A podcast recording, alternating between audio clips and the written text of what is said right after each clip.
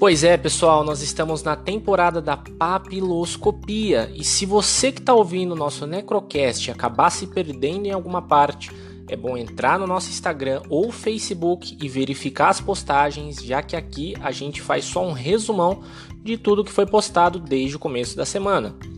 E agora nós vamos começar falando do papiloscopista. Esse profissional com nome esquisito, ele faz parte da polícia técnico-científica tem porte de arma e é uma autoridade, ou seja, basicamente um policial. A área de papiloscopia ela é uma ciência forense e só para resumir, forense significa tudo que tem a ver com investigação, buscar solução para crimes e afins. Então esse cara ele trata da identificação humana por meio das papilas dérmicas. Rodrigo, que parada é essa de papila dérmica? É a sua pele. E essas papilas, elas são pequenas saliências do seu dedo. Sabe quando você pega num copo com a mão oleosa e fica a marca? É a marca dessas saliências ali.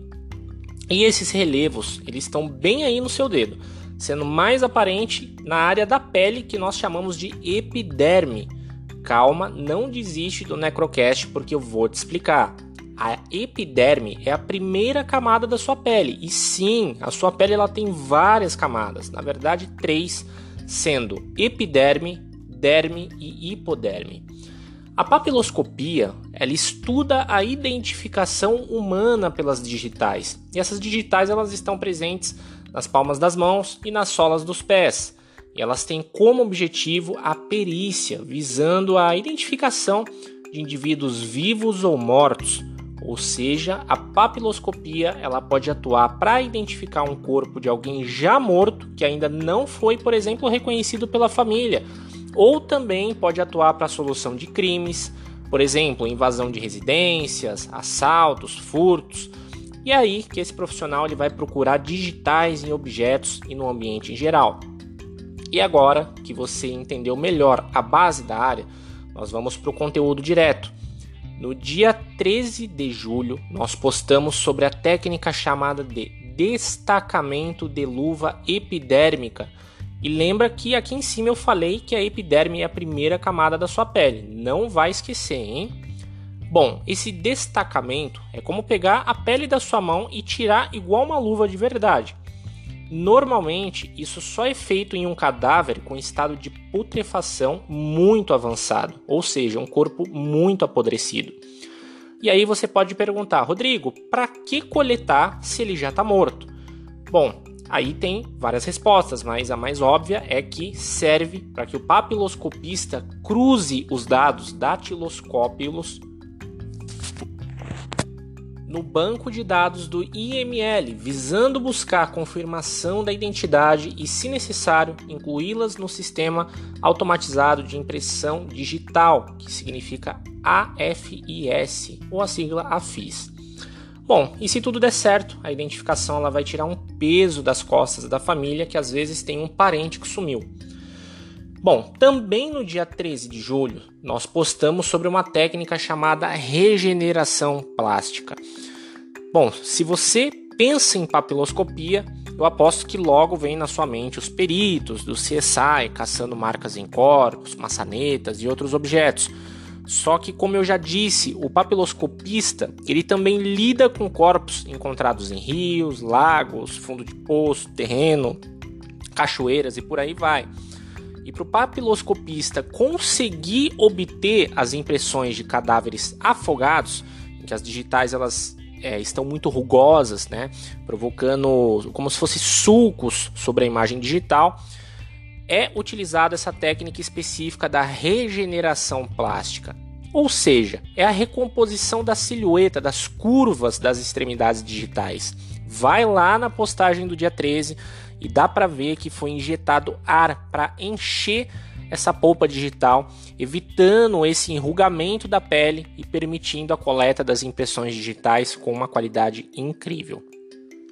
Então, já falamos de duas técnicas da papiloscopia aqui, vai anotando no seu caderno para não se perder. Eu quero você estudando aqui comigo o passo a passo. Bom, prosseguindo, no dia 14 eu falei sobre um processo chamado maceração química, que serve para descolar essa camada artificial da epiderme.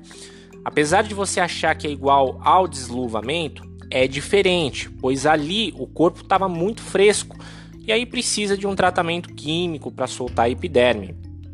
A maceração química, ela precisou ser feita nesse corpo, pois ele estava com um tipo de fungo na epiderme. E aí o processo de identificação ele é, iria ser feito pela derme, que é a segunda camada da pele. E aí a gente pode descobrir se nessa camada também tem ou não esses fungos que estavam inicialmente lá na superfície da pele.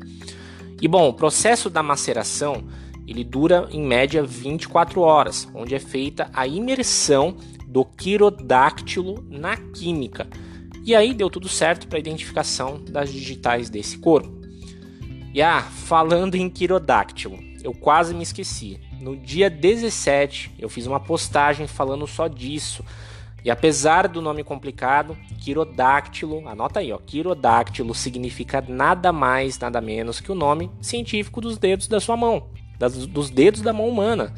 Então existem abreviações para a palavra quirodáctilo que são usadas principalmente em prontuários médicos, né? Como por exemplo QDD, que significa quirodáctilo direito dorsal. Então corre lá na postagem que tem mais algumas curiosidades que eu coloquei que eu não vou citar aqui no Necrocast. Bom, já no dia 16 eu citei o tal do water boiling, que na tradução direta significa ferver água. Essa é uma técnica também usada em cadáveres muito putrefeitos ou com início de mumificação das papilas dérmicas. É como se as papilas ficassem petrificadas. Bom, o waterboiling ele consiste na, na imersão do quirodáctilo por 3 segundos na água a 100 graus Celsius, com a finalidade de eriçar, que é basicamente dilatar essas pupilas dérmicas, e aí consegue permitir a coleta digital. E ontem, dia 18 de julho, eu postei um vídeo da aplicação do pó mágico da papiloscopia, que no meu ponto de vista é a coisa mais incrível da área esse pó ele faz as digitais aparecerem na superfície em que foi tocada. Eu falei inclusive na postagem que existem vários tipos de pó e até mostrei a composição de algum deles. Então, se você não viu, volta lá na postagem que você vai conhecer todos os detalhes. Eu falei que essa técnica do pó ela se limita a impressões digitais recentes, porque o principal componente ao qual esse pó se adere é a água. Então, impressões muito antigas, elas têm uma porcentagem muito baixa de água. E aí o pó não funciona, né? Porque ao longo do, das horas essa umidade ela vai evaporando e é por isso que às vezes as coisas grudam na sua mão, né? Pela umidade da derbe, dependendo também, claro, da temperatura, do local onde você se encontra e tudo mais. O responsável pela coleta das digitais em cenas de crime, ele tem que aplicar esse pó de uma maneira precisa e leve porque as cerdas do pincel, que é aqueles pelinhos que tem, se você pressionar muito drasticamente, muito forte, ele pode danificar aquele desenho da impressão. E além disso, né, cabe ao perito analisar as variáveis, como tipo de superfície, é, tempo da digital, para que ele possa escolher qual o melhor pó químico a ser utilizado dentro daquela circunstância, dentro daquela ocasião. E bom, pessoal, esse foi o resumo das postagens que a gente fez durante a semana. Nessa segunda-feira, nós vamos começar uma nova temporada de uma área ligada às ciências mortuárias. Nos acompanhe nas redes sociais, continue estudando comigo e deixe o teu comentário aqui no Necrocast. Um abraço e bom domingo.